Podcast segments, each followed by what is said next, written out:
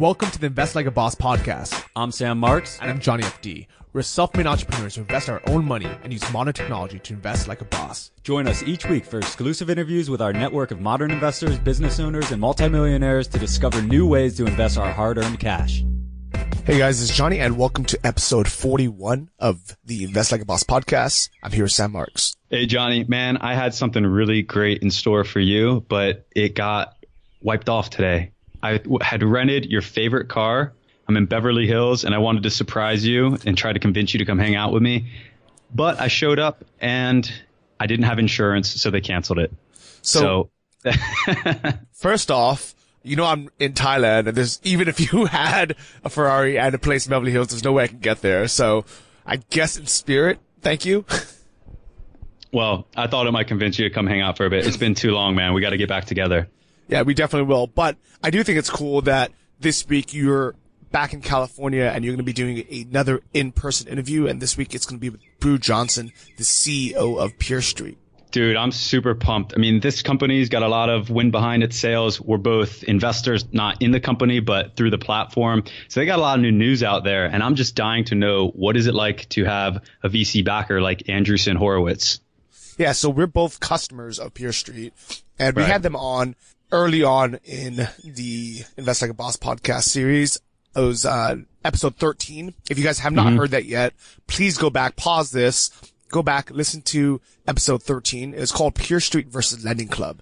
And in that episode, we talked about an alternative to a platform that both of us kind of regret putting our money in because it's uh, non-secured or non-backed peer-to-peer lending. And mm-hmm. at the mm-hmm. time, that was our best option. So we both were excited. We both put, you know, decent amount of money in lending club. And when we found out about PeerStreet, we thought, why, why didn't we know about this sooner? And th- that's why we were so excited to share this with all of you guys. Yeah, and it was it was a great investment for us in 2016. We'll see how it does in 2017. But you know, their office is I'm not sure if you're familiar with it, John. You should be. You're a California guy. They're downtown Manhattan Beach.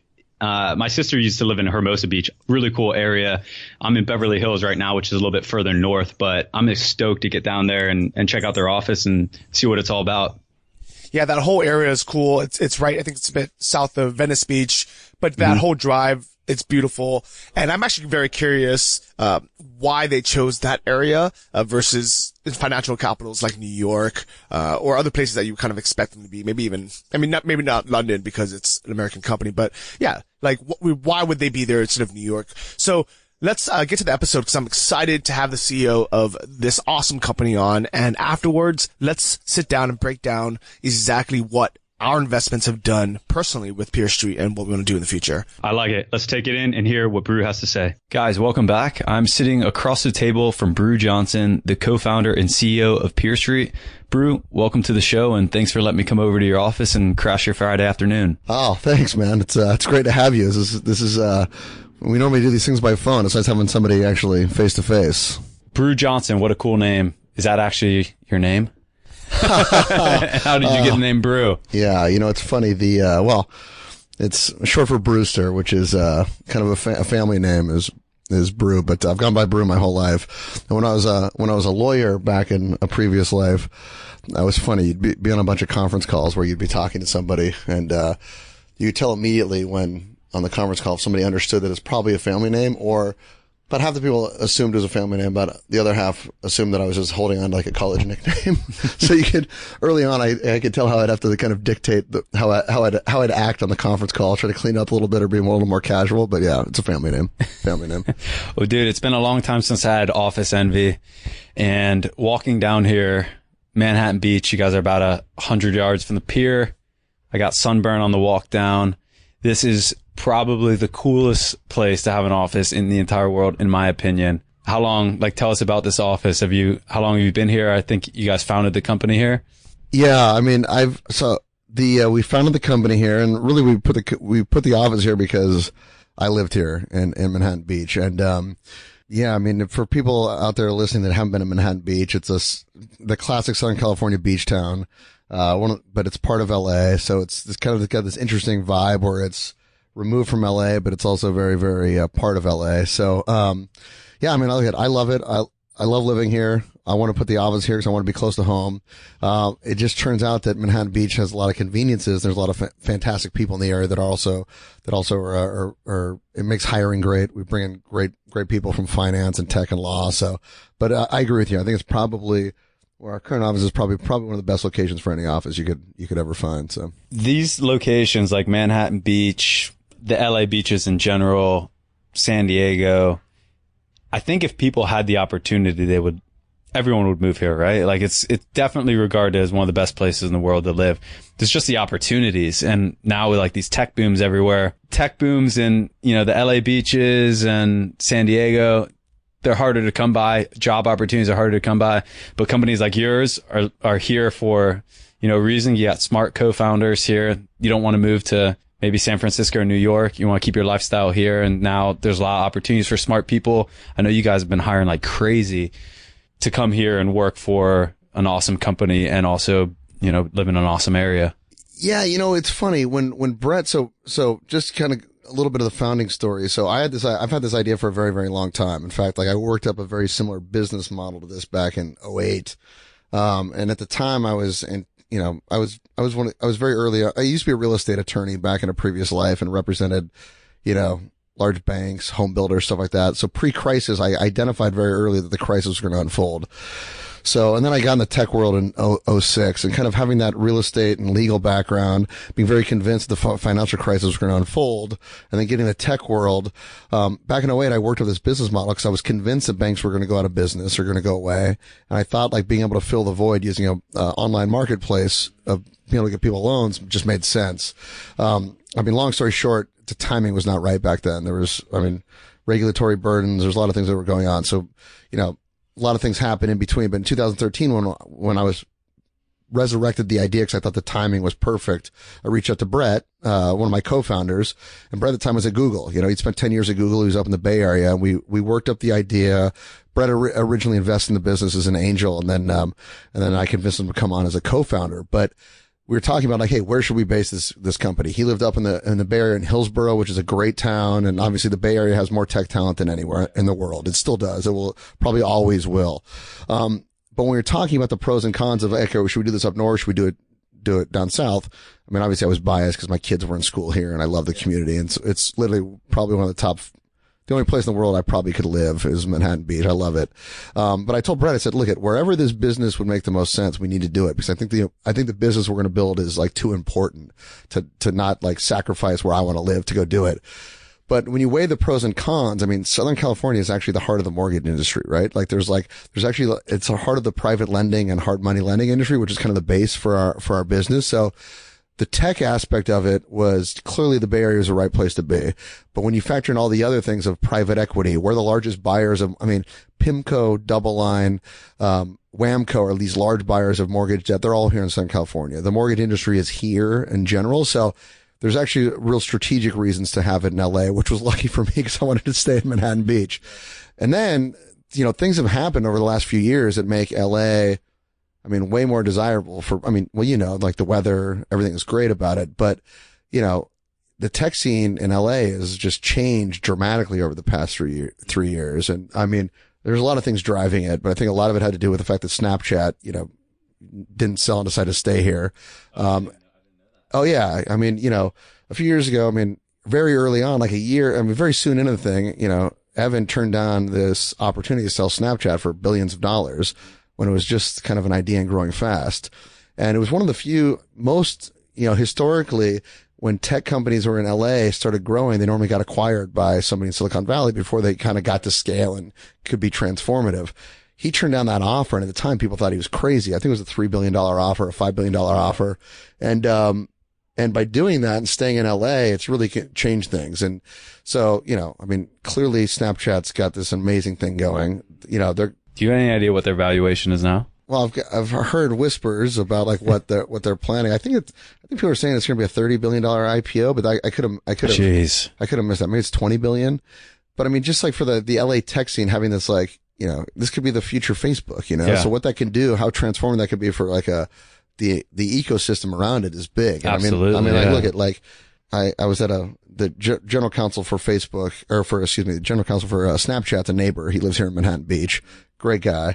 Um, you know, I was at a birthday party with him for the kids last week, uh, actually, and, uh, my, my niece's birthday party. And, um, I didn't realize, but in the last year, they've gone from 600 to about 2,500 people in, in, one year in West LA. Damn. And, yeah, in a year. And so, you know, that's typical for like a very fast growing company. But you think of that, what that does and like all the side effects that it has for the, for the ecosystem. It, it's great. So LA's, look at LA's definitely attracting like more and more great talent. Um, I think, look at my next door neighbor here is Peter Pham, who's, you know, one of the founders of Science. He's an ex Silicon Valley guy. I mean, Chris Sacca lives, lives here. There's a lot of people that have moved down from the Bay Area here. And what, what Pham tells everybody is like, oh my gosh, we live in an environment now where you don't have to be in the Bay Area.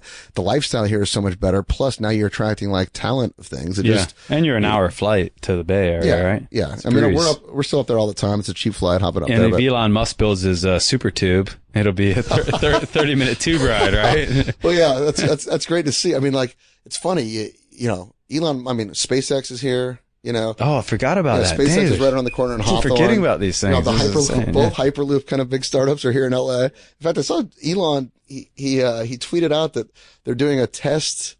They're doing a test of like some loop at the at the SpaceX headquarters of the Hyperloop. I don't know. Oh know. man! So the, all those guys are here. There's, So they actually are operating on the ground level here. oh yeah, I I've, mean, I've, I've read like newspapers that they're gonna like start a little test loop here, but I didn't know that Yeah, I mean- anything was actually happening. you know, there's these two. Com- I, mean, I don't know too much about the Hyperloop. There's two of these competing Hyperloop startups that are the main ones, and uh, they're both here in LA. But uh, yeah, I mean, SpaceX is a great example. I mean, SpaceX when you know, I remember when a friend of mine was one of the first rocket scientists at at, at, at SpaceX when they were back in the day, and this is before Elon Musk became Elon Musk that he is now. And I and I met her. You know, she's a Caltech grad. There's obviously a great aerospace industry here, and um, back in the day, she's like, yeah, you know, the one of the founders of PayPal is like he wants to create this rocket business. And at that time, and it was like insane to me. And like we went over to the office at the time, at the time, which was right around the corner. And, um, and, um, you know, it was like people in this basically like tiny little, tiny little, uh, industrial space working on SpaceX. That was eight years ago. Now SpaceX is SpaceX. It's amazing. And so it's developed this whole ecosystem that, that has now spun off Hyperloop and other things. So I just think what's happening there with a lot of fronts with that. And now Snapchat's kind of growing up here. What we're doing, I think, is, you know, we obviously are biased. But we think we're, we're going to transform the mortgage industry. We're doing it here. so I think think so. the LA scene is really growing. And when you factor in the lifestyle, I think it's pretty attractive to a lot of people. Man, so last time we had Brett on, it was episode 13. I was in Singapore. Brett was here in Manhattan. I think you were in Denmark. Is that right? Uh, I think I was at the time. Yeah. Is that a family getaway? Yeah, fa- yeah. Fam- my wife's Danish, so we uh we we uh spend uh, a couple weeks. Well, my wife tries to go for as much of the summer as possible. I normally go for a week or two every summer, and then every other Christmas we spend over there. So I think it was our summer trip this year. We were we were over there. Which which city is that in? Well, uh, basically Copenhagen. I mean, my, my wife's family has a summer, what they call a summer house about an hour north of, uh, of Copenhagen in a little town called Gilleleje, which is this great Scandinavian fishing village. And, um, yes, we spent a lot of time over there. Cool. So last time we talked about a lot of just peer to peer lending stuff. It was a really good episode. You know, like peer to peer lending's on everybody's mind right now, especially a lot of new in- investors. It's kind of a new category, even though it's been around for a while. It's, it's really just emerging. And I know you guys have a lot of new news now, but I'm kind of curious. Like you've been part of so many founding companies in the past, so many, so many different businesses in the past. How does Peer Street's founding and kind of growth compared to some of the other businesses you've done in the past? Different spot, different investors, different people, different growth, different category, right? How's this whole thing kind of unfolded for you, uh, compared to some previous endeavors? Yeah. I mean, this is, I mean, this is just fundamentally, s- it's so different than almost any other company I've been involved in at any level. And, um, I mean, what I tell people, well, I mean, you, you know very well, like, I mean, doing a startup is like, it's exhilarating. It's incredibly hard. There's like these like super highs and super lows. Yeah, definitely. Um, and so, you know, again, I've been involved with companies that have not taken off, companies that have done well. You know, you just know how it goes. Now, the thing that's like very difficult about this, Mm-hmm. um, is that you kind of have every challenge that a, a typical tech company has. Then we effectively, I mean, it's just, so your listeners, I mean, we're a marketplace for investing in real estate loans, a alternative lending platform for real estate debt. Uh, and the idea is like, you know, we want to, we think real estate debt is one of the best asset classes out there. Nobody's really had access to it before directly. So we're trying to open that up to people. Um, but so you have real estate lending involved. You have, you have a typical tech platform that you're building. Then you have this huge regulatory legal overlay. So really it's almost like a startup that is everything a typical tech startup has a real estate company, a lending cl- company, and credit company, and then a, a, law firm and this like regular. So it's just putting all the pieces together. I mean, I knew it would be very, very difficult. Um, but it's, there's just challenges that are like, they're amazing. So you need to just, because of the, and all the different disciplines are so distinct across the different, the whole stack. I mean, you just need to hire outstanding people across all these things. We've been lucky to do that. But, um, you know, it's, it's, you know, we just feel like we're doing something that is like way harder than almost any startup I can imagine because of these different disciplines.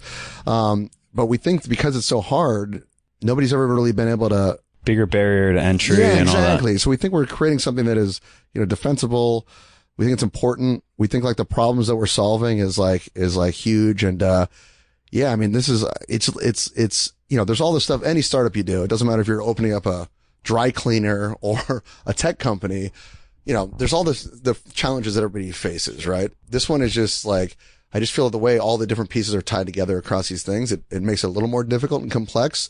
Um, so you, you know, because of that, you need to bring in the right people. So, you know, I was lucky enough to have Brett and Alex, or Alex, our CTO, and our third co-founder. He likes to, he likes to stay and kind of, uh, he likes to just get Grind, stuff, right? stuff out yeah. and get stuff done. But I mean, these guys are like both like amazingly talented. Um, and then, but they, they also like fill the gaps that were, that I have, which are major gaps in my, my kind and, and what I do. Yeah. And then, you know, I mean, our general counsel, Sarah Priola is like insanely talented. So she's just taking on a huge thing. Our chief That's got to be a huge part of the business, oh, right? Oh, yeah, yeah. Oh, yeah. I mean, it's massive. It's massive. And like, it's, it's, it's amazing. You know, you hear like these like successful founding stories of companies that take off and make it. And like, you know, you get these like group of people together and it feels like lightning in a bottle almost. And we, I feel like we've totally gotten that. And like, and right when like right when we need a, a role filled, it's almost like the person, the right person kind of materializes, right. you know, it's almost like the Zen saying of like, you know, when the student is ready, the master will present himself kind of thing. Yeah, right. We almost nice. had that thing going. Yes. So like literally it was yes. like, I was like, I told Brad, I was like, Hey, we need a, we need a really good general counsel that understands lending and all this stuff.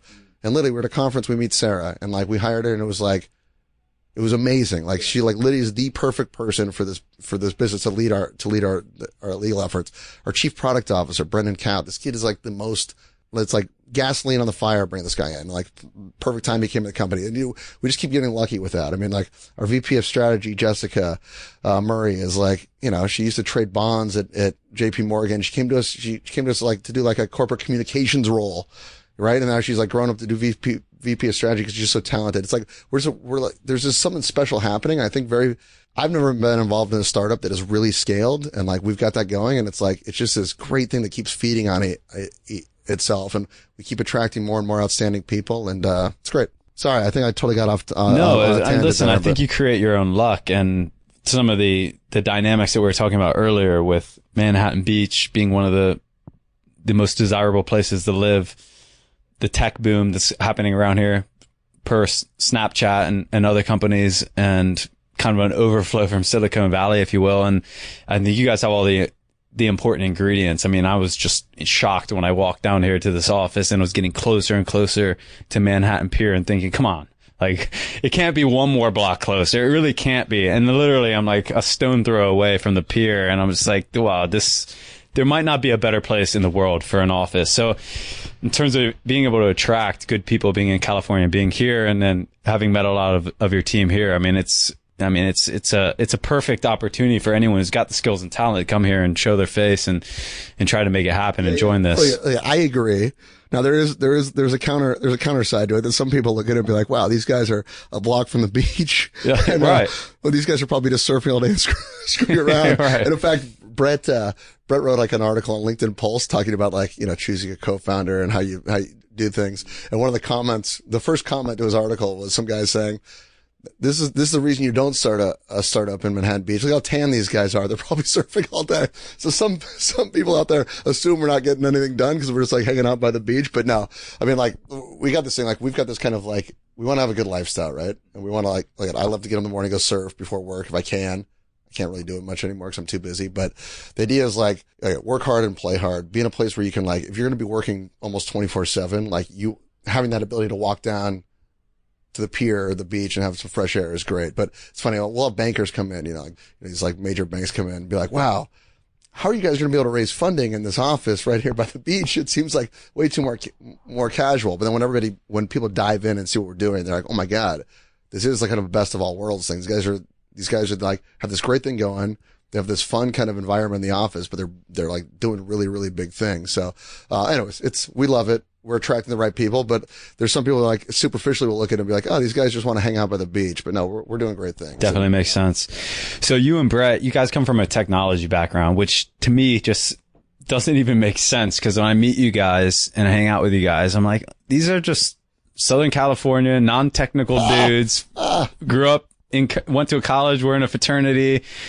And, you know, from a business perspective, it's super powerful to have kind of a business mind and a technology mind. And that's, that's a rare combination to find. And, and you and Brett definitely have that, not just one co-founder, but both co-founders. That's super powerful. Like, how did you guys even get into technology? Cause I don't, meeting you guys, I would never think that technology was your background. yeah, that's, uh, that's, yeah, a lot of people think that. It's funny. Brett, Brett, it's, Brett especially. I mean, look at Brett founded Google Analytics, right? I mean, I mean, for, for listeners who haven't listened to his podcast, I mean, out of college, he and his brother and, uh, his brother Scott, who's an investor in our business as well, and Paul Muret, another fraternity brother of ours, actually Jack Ancone, they, they were the founding team of, of Urchin. They built this company and they sold it to Google, but they were like the first people to do web analytics and they turned it into Google Analytics. Like, well, really one of the more important kind of, technology platforms really like absolutely built, right touches they, every single company that I know of. Yeah, yeah, yeah, it's like some crazy and like I mean, uh, you can go in stories about like how, how like important Google Analytics is, right? Um, and then, you know, he's sitting on Google for 10 years doing all sorts of stuff. Now you meet, you met Brett. He's like this like blonde, good looking tan dude. He's a surfer. He, has got this laid back demeanor on the outside. So yeah, you'd assume it's like, well, this guy's not a, a technologist. No, no, look at, he's not a, he's not out writing code and stuff like that. But when you've been around technology companies and like the way to think, the way to structure things. Um, he just looked at things a different way. I always looked at things. So we always had this kind of respect for each other. And I just like the way he analyzed things. But what I also liked is like, well, he has this like total surfer kind of like, you know, right, he yeah, looks the one way. Exactly how he He's looks guy, today. Yeah, yeah super competitive, super smart, very, very thoughtful, very deep. So, um, you know, you know, were you guys business oriented in college? Were you like, were you already thinking in that, that demeanor and that capacity, or were you just were you just college guys? You know, we, we did a variety of different things. So, uh, yeah, I think we were always entrepreneurial. Uh, at least I was, even though I kind of went like a more traditional lawyer route. So many of the successful people that we, we, we talk to are, they get, they get into things at an early age. And I really think that getting an early start is a key to success. Now, there's a lot of people out there that are in their 30s, 40s that haven't got that early start and they can still be successful, but it's about, it's about taking initiative and getting going wherever you're at in life, just getting going and taking massive action. Yeah, you know, it's funny you say that. I mean, like, so, like, it's interesting. Like, your story is really fascinating. Like, before we did this, obviously, we you're giving me your background. Like, you were like a hustler from like day one, right? College, hustling right out. You know, when I was at USC in college, and actually, when I was in high school, I went to this class at, at USC. It was his entrepreneur class. And the guy who ran the entrepreneur program, this guy, Mac Davis, he was like a legend. His first lecture of the year in the entrepreneurship program was like, Hey, look, you want to be an entrepreneur? I would recommend in your 20s, just go do whatever you want. Like if you want to surf, go move to Hawaii and surf. Go do this stuff because you're going to get these life lessons that will probably, probably like inform what you're going to do, like what you might do in like your yeah. business. Like, so it's funny. Like, and I kind of, I thought that was an interesting thing. Like I'm the type of guy, like, you know, I didn't quite know what that entrepreneurial thing I want to do. I just knew I wanted to be an entrepreneur. So I didn't have like a straight, you seem to be like a guy that from day one was like, I'm going to get out and just start hustling. Where I think that, I don't know, I think like there's like, I think people could find their different paths where it's like, like I know entrepreneurs that basically like, you know, traveled the world for their twenties and they came back and discovered some idea and went and did, and did it, you know? I think the, I think the main thing is there's a lot of people out there that might not know what they're going to do and want to find that path. But any way you slice it, it's like, I, I've always been the type of guy from the entrepreneurial perspective. It's like, like it, even if you don't know what the idea is out there, go explore, go experiment. Whether it's experiment with your life, what business you're going to do, because mm-hmm. you can't you can't really like learn until you go out and try to do it. And so like I don't know, uh, there's different ways to look at it, but I think I think the key piece of all of it is whether you're going out there and hustling from day one like you did with these different businesses you're working on, going on kind of seeing the world or going kind of doing what you like to kind of do. It's all, it's all experimentation, right? So you're going out there and spirit experimenting and trying to figure out what that thing is you want to do or that idea that inspires you. I think that's c- some of the most important stuff. I know? think that's great advice. So a lot of things have happened since we talked to Brett last time on episode, man, that goes back, but things have changed with PeerStreet. We've always been big fans. We're investors, Johnny and I ourselves. And you guys have a lot of new news and a lot of what we're talking about in the boss lounge and with our listeners is the recent growth you guys had. Yeah. And what everyone wants to know is what is the experience like working with Andreessen Horowitz, your new backers? Man, it's, uh, I mean, it's, it's insane. I mean, it's insane for, uh, uh, a few reasons. I mean, well, after we closed that round, we announced that Jay Hartman's, who, are, who is our head of investments and is employee number four at the company. I mean, he came up to me. And he's like, wow, this is like so amazing. When I, before I started here, I asked you, who, who would you want to be your number, who would be your number one investor in this company? And I told him Andreessen Horowitz, just cause I just have like such mad respect for Marc and, you know, what they've done. And, um, and just the way they've uh, kind of attacked, you know, what they do for their entrepreneurs, what you hear these stories. Now, this is from, from the outside. You never know until you're actually involved in it. And, um, I mean, I got to tell you, when we went in and pitched them for like our partner meeting and Marc Andreessen sits down across from the table from you and there's 25 people in the room and you're sitting there trading ideas with Marc Andreessen and Ben Horowitz and all these other guys. It's like, I mean, it was insane. It Under was the like- microscope a bit. what's that? Under the microscope a bit, or is Oh, it more yeah, like collaborative and stuff? Yeah, both. I mean, like, I mean, look, at this I mean, Marc Andreessen's an intimidating dude. You know, he comes in and sits on across the table from you and says, Hey, I actually walked in to sh- shake our hands and, and, uh, you know, some partner meetings you do, there's six or eight people in the room or four people. There was literally 25 people in the room. So Oh, all these- man. Andreessen, they have all these operating groups where like that that they use to support their company. They want people wanted to hear about what we were doing. There's all these people in the room, which is intimidating already. And then Marc Andreessen comes in and goes to shake my hand and Brett's hand and says, wow, we- we're really interested in what you're doing. This is, this is going to be a lot of fun. And like, it's like, wow, that's actually, it's very intimidating. but you said you. it should be a lot of fun. You're going to be drilling in. So I don't know, like the idea of like kind of like just answering their questions, like, and it's, it's great because like, these guys are thinking like very, very big and very, very analytically. So you can actually like, it was, to me, it was like the most fun partner meeting I had because it was like such a thoughtful, interesting discussion. And they had prepared and they understood Yeah, and what your smart. business was They, already. they understand a lot of these things. So anyway, so it was very intimidating going in there, but it was great. And now having them involved, I mean, our the partner who led who led our investment, Alex Rampell, is like. Uh, so Alex Rampell is, is the partner that led it, and, and Angela Strange is the other partner on the deal. So Alex on our board, Angela's a uh, board advisor. Um, I mean, incredibly thoughtful, incredibly helpful. I mean, Andreessen has this whole kind of, unlike other, a lot of venture firms like invest and they have, they provide you support. They literally have like, provide you so much support to help you like grow and as a business and just like, you know, we might, we don't always ha- need advice or support in certain things, but it's like it's nice. It's like, hey, we have an HR question, we have a hiring question. What should we look on this? Can we call them? They have a whole team to, there to support you and help it. I mean, it's it's been really it's been a few months, and already in a few months, it's like wow, it's like it's it's it's incredible. So massive value add. From, Massive value yeah. add on on a, on a lot of fronts. On And- a lot of fronts. And I guess that like their their value add is a lot on that next scale stuff. I mean, you're not calling them for little managerial question. You're calling them for I need to scale the company from 50 to 100 employees, etc. And here's you know here's what we're working with. Help us figure out this problem. You know, it's actually, I mean, but to be honest, on the little managerial stuff, it's actually both. I mean, so here's the thing that's unique. And I, you know, as you're, as you're deciding which venture firm you want to get involved. And by the way, we had, I mean, there's a lot of great firms out there. And we have, like, we, we basically said no to some people that like I love and respect and would be great investors in the business, right? Um, but, you know, when I'm talking to Alex Rampell, I said like, Hey, so, you know, what is it about Andreessen? He's like, well, look at, here's the thing. Andreessen has X number of investment partners. I think at the time it was nine or something. There's 120 people on staff here. Um, most of that staff is like support staff for our portfolio companies. And so like, look at like for hiring, right? Like they have a team that helps you kind of like network or like to help you with hiring, help with you should approach things.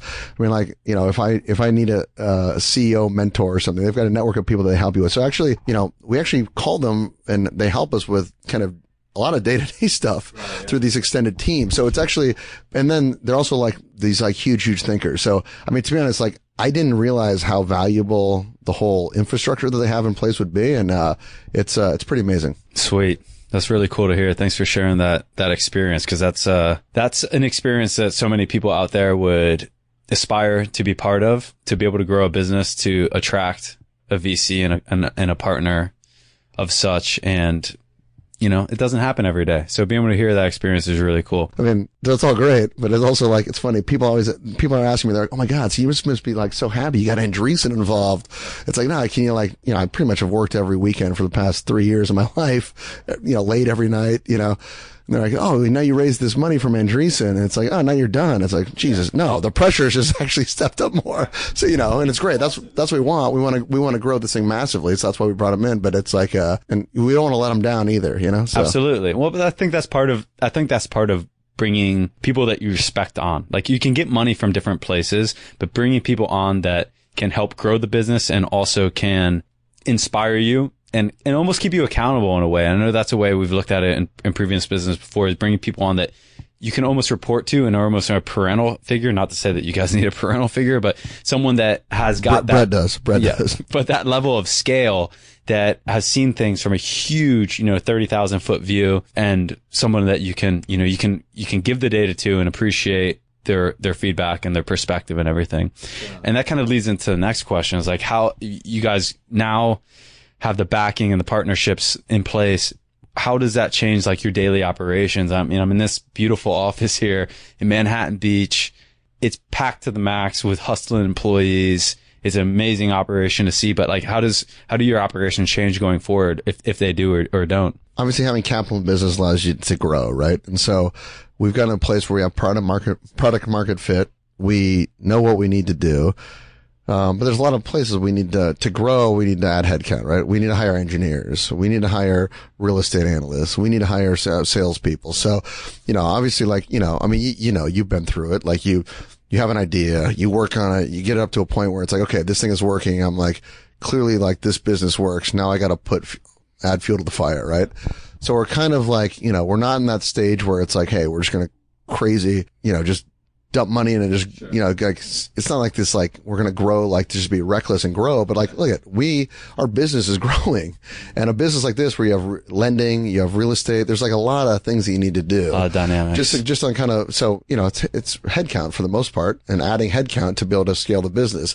And then, I mean, the business is so complex that it's like the technology that we're building across all these different pieces of the business are, that create this operational efficiency and like the data that we're collecting, all these things that we're doing to analyze it. Like, you know, we'll be hiring engineers and data scientists and product managers probably for the next 10 years. Like this is thing that's like completely iterative. I mean, people like, it's funny. Like you talk to some investors and VCs and say, okay, so like, do you need to hire anybody else? It's like, what are you talking about? Like our goal is to transform mortgage finance, you know, for everybody's benefit. Like this, we're going to be building technology and iterating on for the next 20 years, 30 years. So this is like just the start. So it's just great to be, uh, I mean, look at, we were like super lean the last year, year and a half actually out there and the, and the market's been crazy. There's been a lot of turmoil in, in with, you know, lending club and peer to peer. And so we're in this market where things were, you know, if we, two years ago, people were like raising money and people were throwing money into the space and a lot of, you know, ideas that may or may have not been so good. And here we are building this kind of business very conservatively, being very conservative, building it to make sure that we did everything correctly. And now we're in a situation where it's, it's like, Hey, it is working. This business will work. Investors love it. I mean, you guys, your guys returns. I mean, I love the fact that you guys compared us to all your other investments and we outperformed it. Thank you. Thank you for that. Well, thank you. Yeah. What, who's to thank? I'm the thank yeah. you to be honest, to be honest, I thought you'd start with that. but it's good we finally got around to it. But the um no, so we're in the situation now. It's like, hey, we can grow more, and for a business like ours, like growing is important because the more we grow, the more loans we bring on, which means more diversification for investors. It means it lowers risks. It like there's like growth is important in this business. Now for us, from day one, it's all been like the three kind of pillars of business are like, all right, safety for investors credibility of our platform and scale. Right. And so obviously you want to scale as a business, but scale is important in this because it actually adds safety to investors, right? Because if the more you scale while maintaining quality, we can bring on more loans that lowers risk for investors. Yeah. It allows us, yes, it allows us to refine our credit model and do these things to like continue to iterate on it. And so, you know, but it's all about how you scale while maintaining quality. So, you know, we're a situation where we, we spent two years working out the, they're basically the systems, almost a rolling systems test. We got to the per, the point where it's like, okay, now we're ready to go. We went and brought on the perfect partner to help us do that, and Andreessen. And now it's like, now it's like, all right, let's sustainably scale to provide more value for our customers. Basically. I love it. So you mentioned like the the turmoil in the markets in the last couple of years, and I would imagine that that would give you guys a lot of growth because people want to move from an unsecured P2P environment to a secured or more secured P2P environment. I know personally that was my experience because my first and my co-host Johnny, his first peer-to-peer lending experience was through Lending Club and I followed him and it was just this like immediate withdrawal of watching loans go into default. And when we found PeerStreet and we realized, you know, here it is, it's secured by the property and we started understanding it.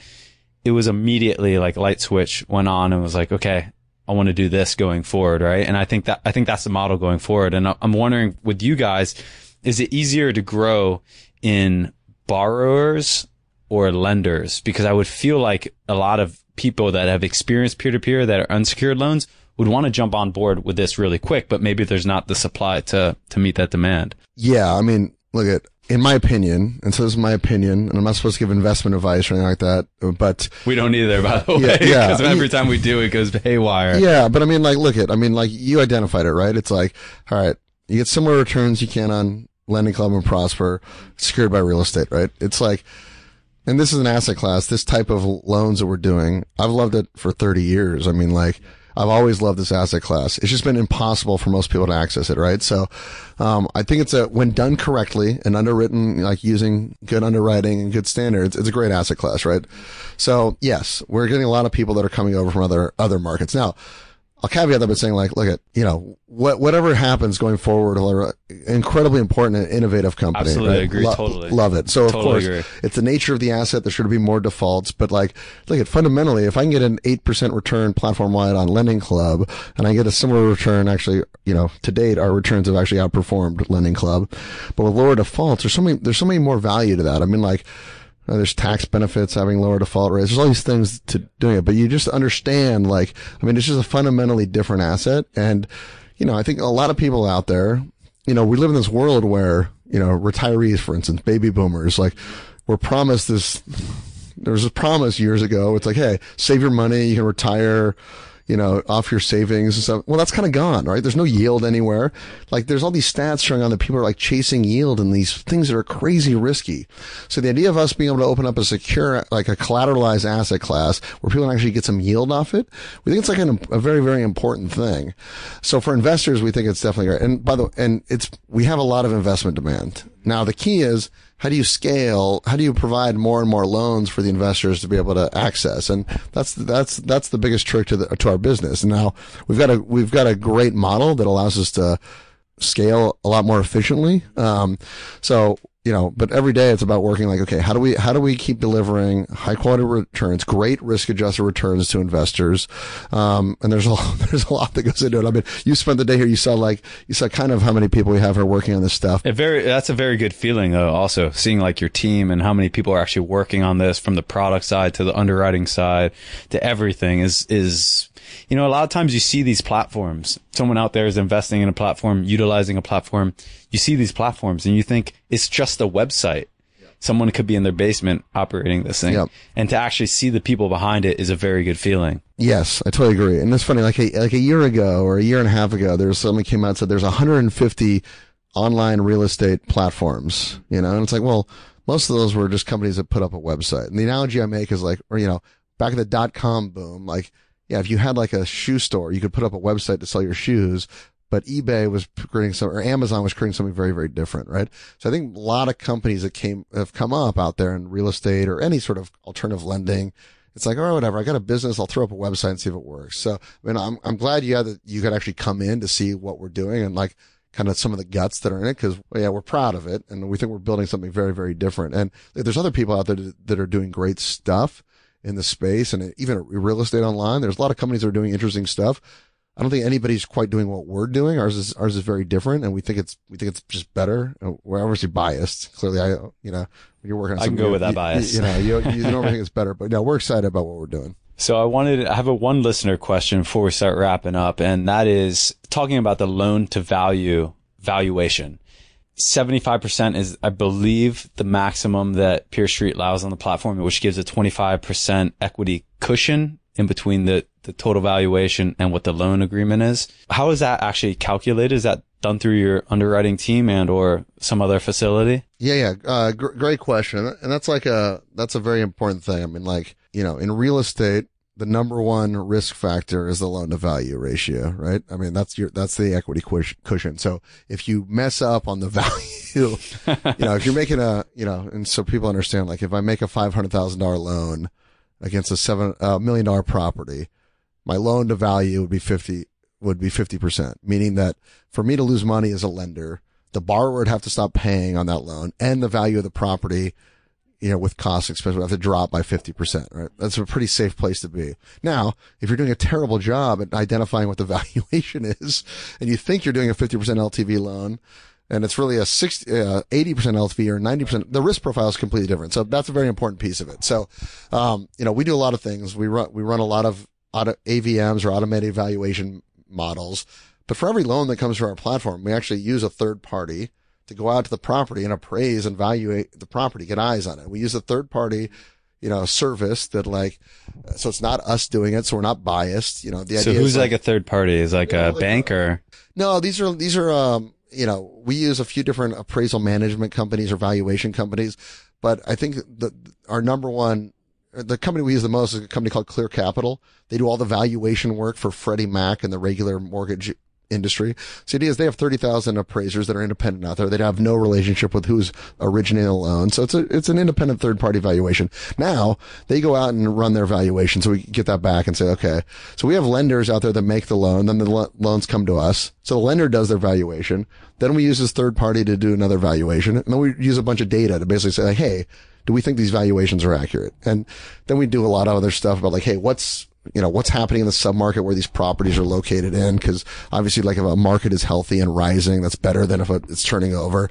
So there's a ton of stuff we. I mean, there's a lot that we do. So we use traditional methods of like sending somebody out, getting eyes on the property, doing evaluation, using somebody that has no affiliation to the transaction to make sure that it's, it's arm's length. Then we use data to confirm it and actually add, add layers of, of, of, uh, of analysis to it. So, okay, we try to do as much as possible. Now, what I'll say is this is like, it's still very subjective. Like somebody going out to appraise a property, you know, they have an opinion on things or what's going on. So it's going to be a, it's going to be subjective. So it's important, like when I talked earlier about why scale is important, scale in terms of a risk mitigant to investors. Well, we want people to diversify as broadly as possible, right? So if we can go and put safeguards into value properties, underwrite properties, put as many safeguards as possible in place to say like, Hey, we think that we're really good on this valuation. Plus we think like the market where these is still go, doing well and there's, this market isn't dropping and stuff where this property is located to mitigate risk. That's great, right? So on a loan by loan basis, that's good. But look at, you're never, you're never going to get 100% correctly, right? There's going to be mistakes along the way. It's like, it's a very nuanced thing and it's subjective in a lot of these things. So historically, if you wanted to invest in one of these loans we're providing, you'd have to invest in, you'd have to take a very concentrated bet in one loan or like, you know, which reduce, increase your risk. So now we're creating this platform where investors can put a thousand dollars in loans and spread their risk a, a bunch of a bunch. Look, there might be some discrepancies in valuation. Maybe we'll, maybe we won't get it perfectly every time. And nobody's going to get it perfect. But if now, if I can say like, Hey, instead of investing in one loan, now you can invest in a hundred loans or a thousand loans and you diversify that risk. All right maybe sometimes that appraiser messed up on the valuation he did, but the fact that you can spread it more broadly is a huge risk. We think is a huge risk mitigate to investors. And then there's another thing. You know, historically, if you wanted to invest in these loans, you'd have to invest in it or put a lot of money in one loan and wait till it paid off to get your loan back. We also do this. Eh, there's an interesting thing about a platform like ours where you can actually like create these very short-term ladders, right? Like bond, like basically like a bond ladder, but very, very, very short term where loans are continually coming on the platform. So you can reinvest your money or put break out the money over like a cycle. So not only you can diversify, but you can also like smooth out rate like uh, valuation cycles and different things because you can be reinvesting money on like a monthly basis, basically, which actually creates a risk mitigant too. So what I just want to like to like echo and underscore as the importance of scale is that instead of let's say an investor comes to the platform today and they want to invest $20,000 instead of doing that because only one property is available for investing or loaning through and putting all that $20,000 into one property, they can spread that out across multiple properties. And I think the key to a lot of peer to peer lending is just, again, like you said, diversification, like any type of investment class. Diversification is always kind of key to mitigating risk. Yeah. And so you, you have a secure, you have an asset that's collateralized by property plus diversification. We think, we think it provides a better a better investment vehicle for most investors. I love it. So we're kind of wrapping up the episode and we're in such an amazing place. The sunset. It's dark out. You like can't appreciate it when you look out the window of this awesome office. But this is, I mean, this is just one cool place in the world in one cool office. And I'm going to share the location of where you guys are at on the episode because you just can't beat it. But I mean, aside from business, like what do you, what do you guys do? What's your lifestyle here? You and Brett and you have you have the beach two blocks away, not even a, two blocks away, a block away.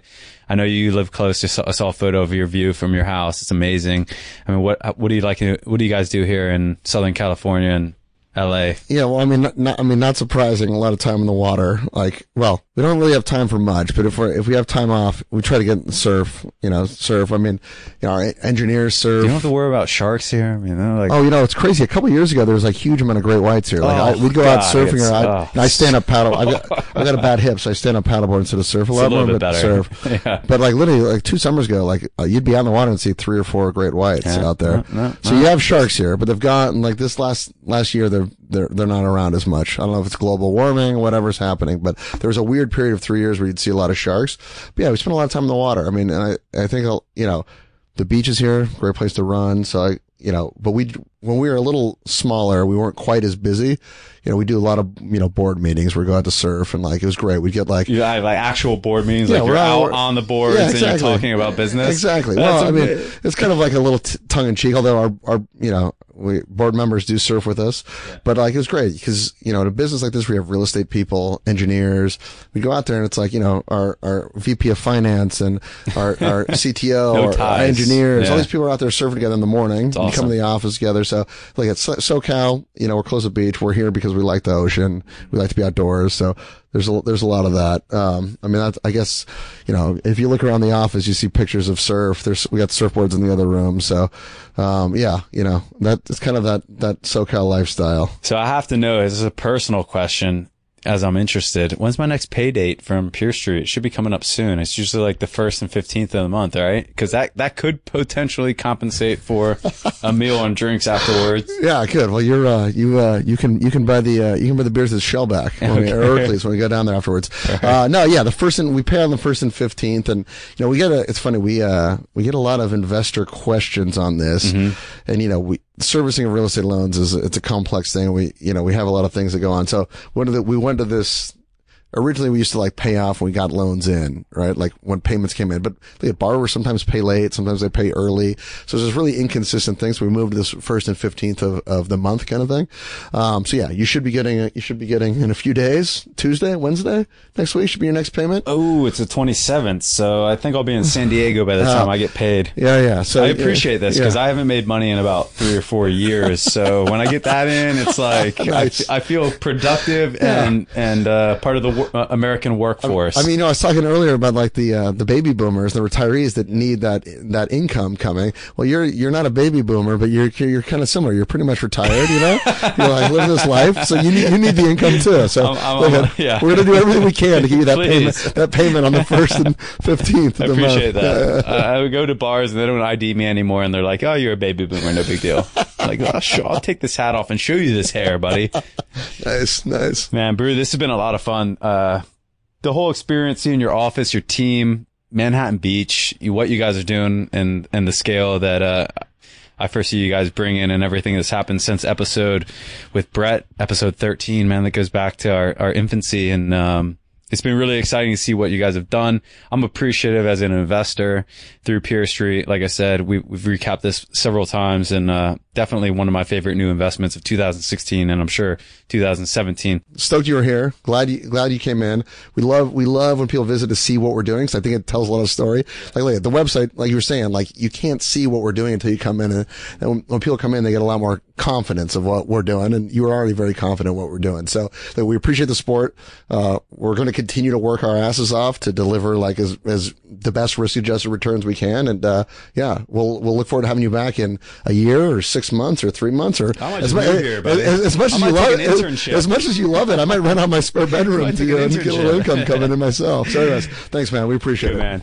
Yeah. All right, Brew. Man, I'm super envious that you got to hang out in what sounds like the coolest beach office ever. And Brew sounds like such a boss. He sounds like such a cool, down to earth guy. Definitely is. And I was a little overzealous in my affection for the office, but man, it, it really reminded me a ton of our office in the environment that we had in the UK back when I had uh, SkySig. And honestly, those are some of the best memories of my life. I mean, I love being on the road. We love traveling, doing what we're doing, traveling, but there's just something special when you have a big group of people working hard to build something and especially in their, that office i mean it wasn't the fanciest office in the world but just the location and the type of of energy that was going through there it was really cool to be part of for a bit i think you made a good point that la or southern california is becoming the next hub for kind of the next generation of startups where San Francisco, mm-hmm. I mean, people like literally complained that one of the reasons they don't want to live in San Francisco, they don't want to work there, create the startup there is they're just hanging out with a bunch of nerds and not in a bad way, but if you know, especially if you're into tech, but as like a single guy, it, the dating scene there is terrible. It's like, it's like 80% men. Um, and the guy, you know, there's a lot of people that just don't want to live there. They're like, I'd rather live in LA where, you know, there's these cool parties, there's, you know, the surfing culture, there's all these great mm-hmm. things to do, but the startup scene's not there, the tech scene's not there, or the business scene's not there, and now it is. So I think that's going to attract a whole new generation of the, you know, the kind of the Snapchat business generation. Well said. And just going through the episode, I was reminded of how much is going on there. Like SpaceX is there, you know, just a few miles away. Like they're building spaceships in downtown LA, right? There's just a lot of cool things going on. And it makes sense. You know, you got kind of this overflow happening from San Francisco. You have a much better weather. You have a one hour flight, super breeze to get into in and out of San Francisco. And who wouldn't want to live in Southern California? I mean, of all the places in the world, I'm tr- I'm trying to sit down set down roots because the the, the path that we've been taking for the last like you know eight years is getting a little exhausting and i love being on the road but southern california has a lot to offer so when you bring a mix of good technology venture capital smart people and great weather into the Southern California environment, which it has. And you start, you know, you start developing quite a scene and, and just walking around. There's a lot of buzz to the area right now. There's a, there's a lot of smart people in the area. I went up and down the coast, uh, just after to San Diego, kind of checked out a lot of spots and there's just, there's a lot going on. So it, it's a cool place to be for a little bit, uh, before you get back on the road. Well, if you do get back on the road, I would advise you to buy some car insurance. Dude, who doesn't have car insurance? I guess I don't, you know? And I was talking to the company. I'm like, you guys don't offer car insurance, this type of thing. They're like, well, pretty much everyone who comes to us and rents a car from us has car insurance. But I, I rented this thing like two and a half months ago. And then they say they're, they're going to drop it off. And then they don't have it. Or, or uh, as they're dropping off, they email me. They're like, we're coming to drop off the car. You need to have proof of insurance. I'm like, oh, I don't have proof of insurance, uh, because I don't have insurance. So that was my Valentine's present to myself, Johnny. And now, now it's just me alone in a, in a hotel room. No Ferrari. so what was your point of Ferrari? Like how many days were, were you going to have it for? It was just 24 hours. Uh, I was going to drive it up to Malibu and Santa Barbara and just explore the coast a little bit. I've never driven one. It's just kind of, just kind of a cool bucket list thing. I saw, saw this actually advertised. Shout out to, um, to Mr. C Beverly Hills where I'm staying amazing hotel and they actually had set it up. I saw this like three years ago in some article that you could get a Ferrari and a, and a penthouse suite for a pretty reasonable price.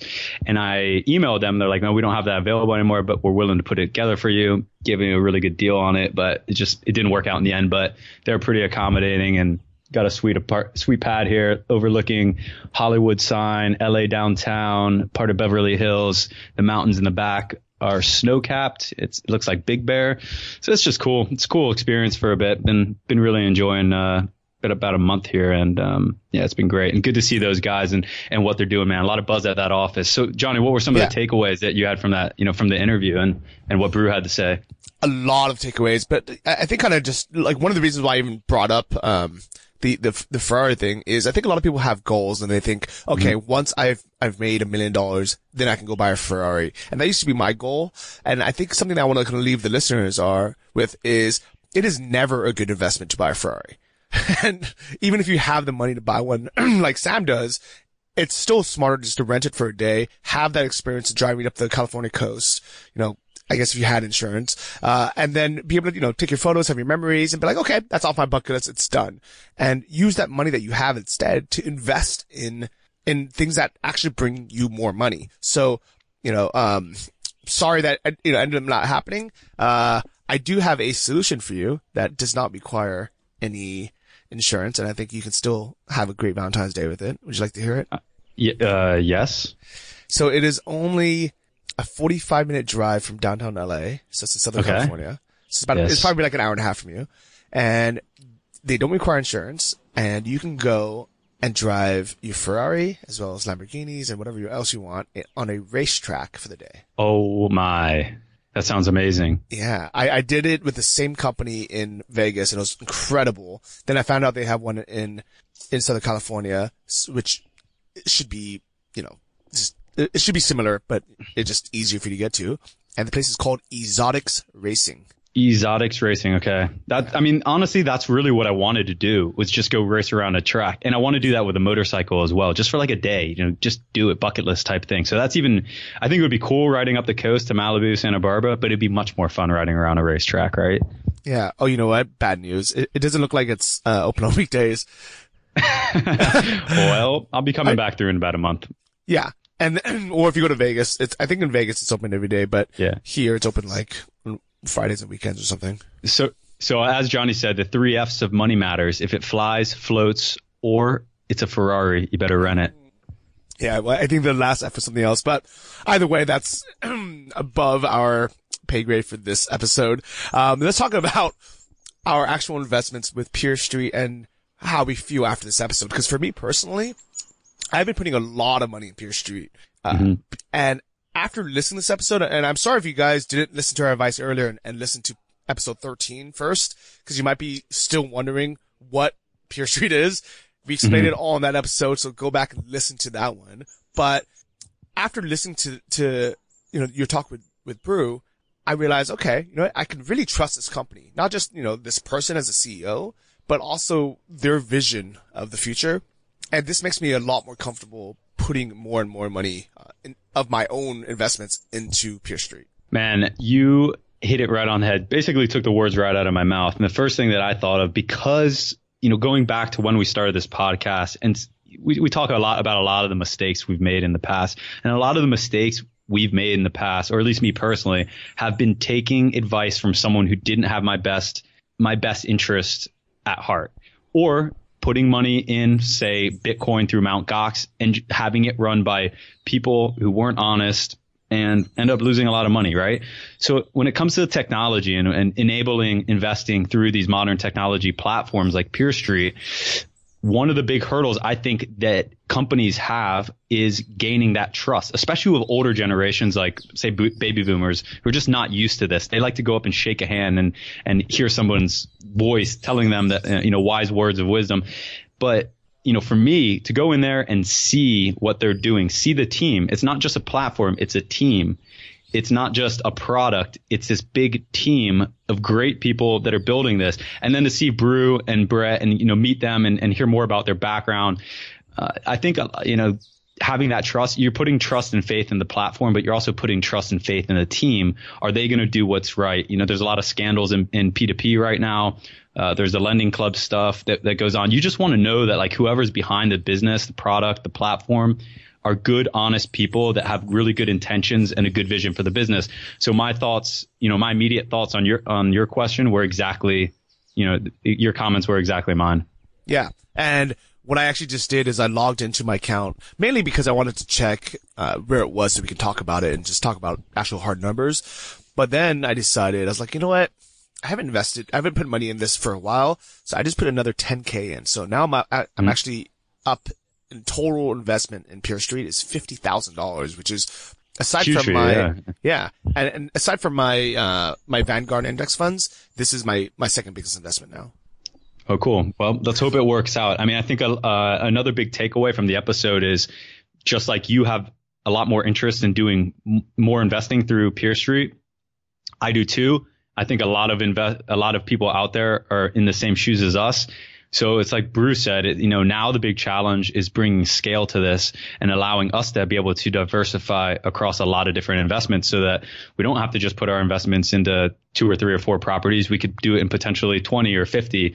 Um, so I, th- I think that's cool to hear like that's you know that's a challenge for them and to see where they get with it and, and how they scale into uh, into those challenges. Well, what sucks is I just I just logged in to be able to buy some more, you know, invest more property, and mm-hmm. I realized they only have one deal going right now, and I've never mm-hmm. seen their deal page so empty. Normally, there's like you know at least five at a time, and I don't know if it's just getting so popular. Maybe it's you know with the help of this podcast, but there's only there's literally only one deal right now. It's a Huntington Beach uh, acquisition, and mm-hmm. I think the reason why it's well, it's only 94% funded, which means it'll it'll be funded, you know, within days probably. But I think the only reason why it didn't automatically invest for more people is the interest rate is only seven percent, which mm. when you think about it, that's not bad at all. Like getting seven percent back on your money because what else are you going to get seven percent back? Especially you know with something that is a one year term like this one is has a seventy percent loan to value ratio, which means this house has at least you know it's basically thirty percent uh, equity or 30% down in it. And mm-hmm it's, you know, in, in that sense, it's pretty safe and it's pretty quick. And 7% is still great, but it doesn't automatically kick in for, for me, probably you or most people listening because we have our, you know, auto, auto funds set at like eight or 9%. percent mm-hmm. Yeah. I, I reduced my, so I started initially at the highest, I had on auto investing and I had it at the very highest interest rate. And then I've just moved it all the way down to the minimum because I'm like, you know, trying to squeeze out an extra one or 2%. I'd rather just have all of my money vested as much as possible. So especially so I don't have to worry about it. So I have to log in and try to manually pick it because that just ends up taking time. So I've, I've reduced basically the threshold of all of my investments just to just to get keep the money invested. Uh, and right now, all of my money is invested. Um, but yeah, I, I, think I have noticed a few times that I've been logging in maybe over the last few months is that when a property comes onto the site, it's getting it's getting invested really really quick, and I think that is just a sign of a lot more investor interest. And you know, like you said, the challenge was scaling, but make you know I'm I'm sure they could scale really quick with properties, but they have to make sure that those properties are well vetted and qualified to be on the platform. And to be honest, even though on the selfish side, I would like them to have more deals for me. I'm very happy that they're taking their time and they're, you know, and they are vetting it properly because that mm-hmm. would be the worst thing. What I think if it was a different company and it was run by people who, you know, weren't as, you know, forward thinking, uh, big picture thinking or as, as genuine, they might be like, oh, let's just get as many deals on, on here as pos- possible because the more deals we have, the more money we make. But it really seems, you know, especially after this, that, that interview, that they really have a good head on their shoulders and they're like, you know, we got to do this right. Yeah, definitely. I want to talk about a couple other takeaways and get get your thoughts on a few things, Johnny. Uh, before we go into more just general like business stuff, one cool thing that he mentioned at the end that I didn't even pick up on until I re-listened to the episode was that one cool thing about especially having some of these the durations of these uh, these uh, loans be shorter term, it kind of in a sense like a ladder, right? And that means like you always have money kind of coming due. So if you invest in, let's just say you invest in one year long durations and you invest in a couple properties this month, a couple next month, a couple next month, and so on and so forth. That means like in time, you eventually have money coming due every single month, right? So it takes like, it takes some liquidity risk off the table. And that's actually the, the advice that I got like right when I started investing more money and I put money into annuities, that was the first advice I got from actually Stan the annuity man who was on episode four. He's like, the best way to do this is ladder them. So you do like a two year investment, a three year investment, a four year, five, so that every single year you have money coming due. And I've noticed that with PeerStreet now because I've been investing in it for about seven or eight months now almost every single month I have money coming due. So if I want to get money out of it, it's it's always coming due, or if I want to you know reinvest it, it's always coming due. So I, I thought that was kind of cool. It's not something I, I, thought about when I was investing initially, but it is it is kind of a a, uh, a nice benefit as part of having some of these shorter term uh, loans.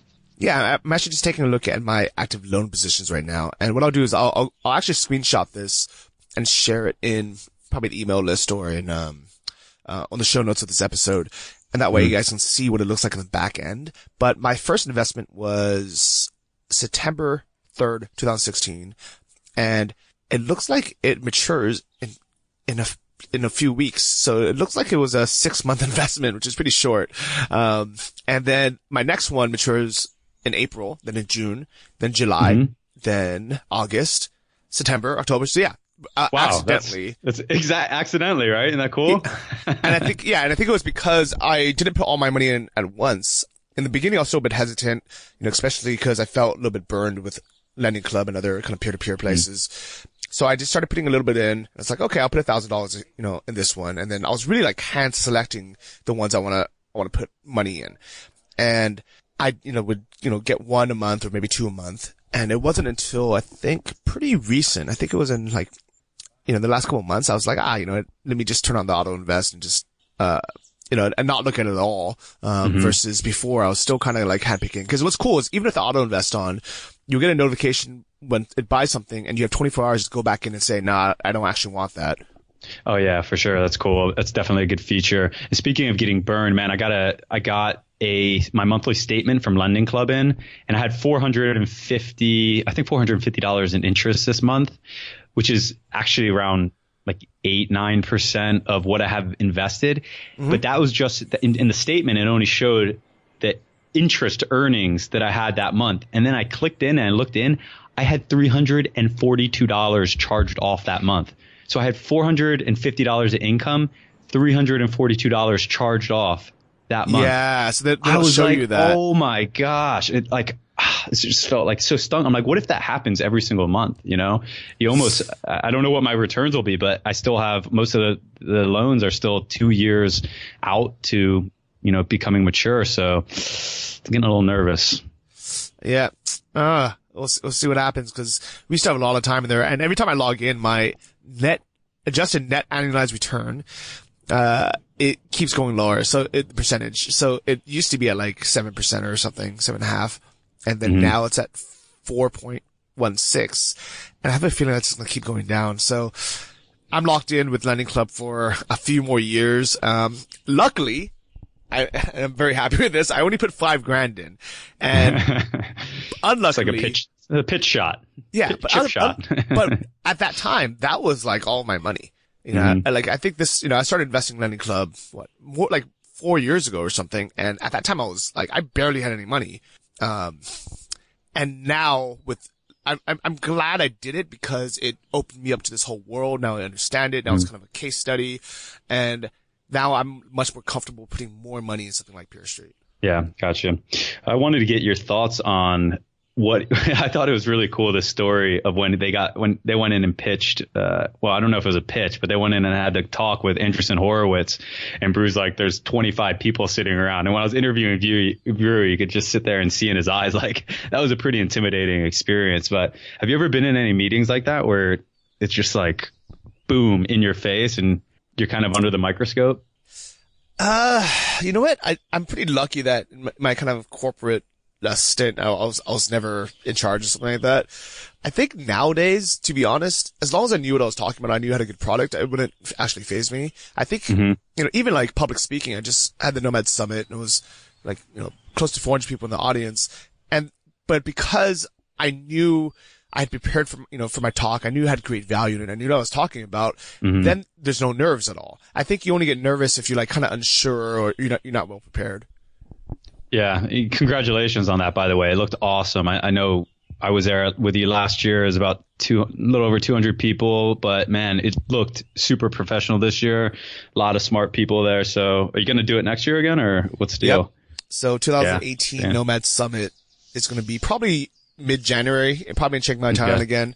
So if people want to kind of get together with the, the digital nomad scene, which I don't know how many of you guys listen to this podcast are into, but mm-hmm. you can check out the website. It's nomadsummit.com.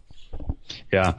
So any uh, anyone listening out there, pretty inspirational story hearing about them going in and, and speaking with Andreessen Horowitz. I know that was super interesting to me just to see how that that all transpired and took place and and also the the supporting role that the VC takes in the growth of their company. You know, when you talk about managing that type of influx of capital, uh, you know, that's that's a lot different than than most startups have ever had the experience of dealing with. I know, you know, with our old company, we never even raised money, uh, but we took we took some lines of credit, and you know, even managing that sum of money, which was much much less significant than what they've just been they've just you know uh, been backed with. It's a lot to manage, so it's pretty cool hearing that experience and hearing you know how they're planning on scaling, and um, definitely wish them the best of luck. Yep, me as well. So uh, I think all in all, very happy with my investments in PeerStreet. If you guys want to check them out, you can use our link at investlikeaboss.com slash PeerStreet and you can get a 1% yield bump on your 1st mm-hmm. investment. So you get an extra 1%, which is pretty cool. Uh, and if you guys want to follow along on our journeys, uh, if you look at the show notes of episode 41 at investlikeaboss.com, com.